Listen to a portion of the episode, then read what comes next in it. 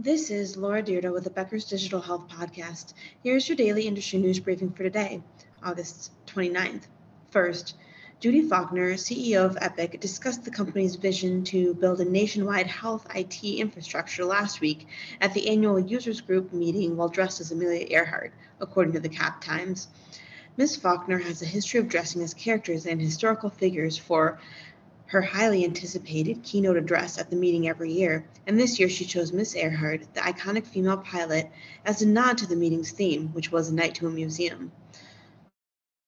She talked about new technologies and expectations for Epic and its data platform, Cosmos.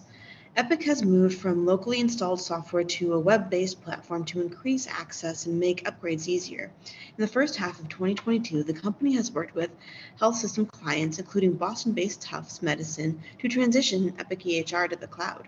But the digital transformation is far from over. Ms. Faulkner said, quote, we are building a na- nationwide health IT infrastructure to connect the different parts of healthcare, end quote. Epic's largest competitor in the hospital market, which is Oracle Cerner, is also on a mission to digitally connect the U.S. healthcare system. Larry Ellison, chair, co founder, and chief technology officer of Oracle, revealed in June the company's plans to build a unified national healthcare database after acquiring Cerner in earlier this year for $28.4 billion.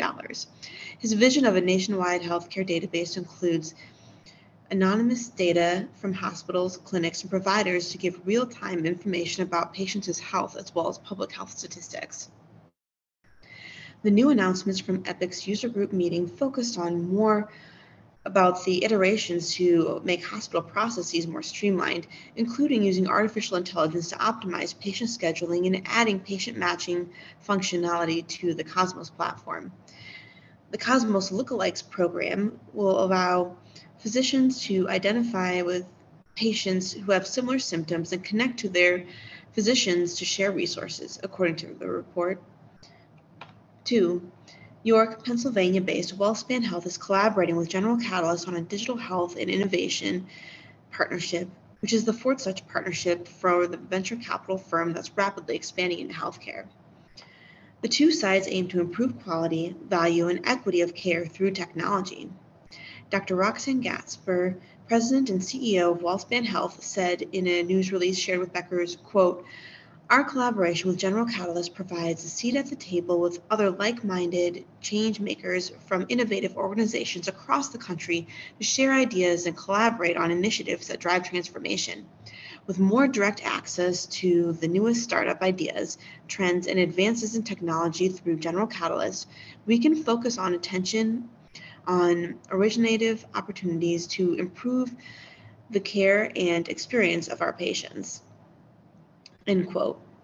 General Catalyst has had similar alliances with Nashville, Tennessee based HCA Healthcare, Philadelphia based Jefferson Health, and Salt Lake City based Intermountain Healthcare. Earlier this month, the company hired former Intermountain president and CEO Dr. Mark Harrison to run the healthcare investment platform weeks after launching a $670 million fund dedicated to healthcare.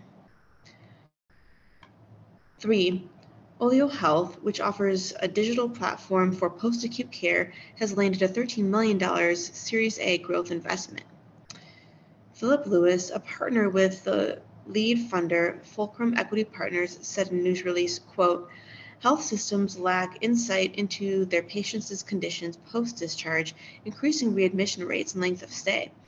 When the entire care management team has real time patient status, Throughout the post acute footprint, providers can drive performance in value based care arrangements. End quote. Olio software is designed to help value based care payers and providers work to improve population health measures. The funding will allow the startup to boost customer support, develop new products, and rapidly expand its market availability, according to Olio CEO Ben Forrest. And four, Application testing company Opkey has raised $8 million in financing. Opkey customers include Oracle, Pfizer, and Molina Health. The customers utilize Opkey to expedite the enterprise resource planning process. Opkey's customer count has doubled in the past six months. Opkey said that Vertica Capital Partners is leading the funding round. The company plans to use the new financing to drive corporate growth. If you would like the latest in digital health and technology news delivered to your inbox every day, subscribe to the Becker's Health IT and CIO newsletter through our website at www.beckershospitalreview.com.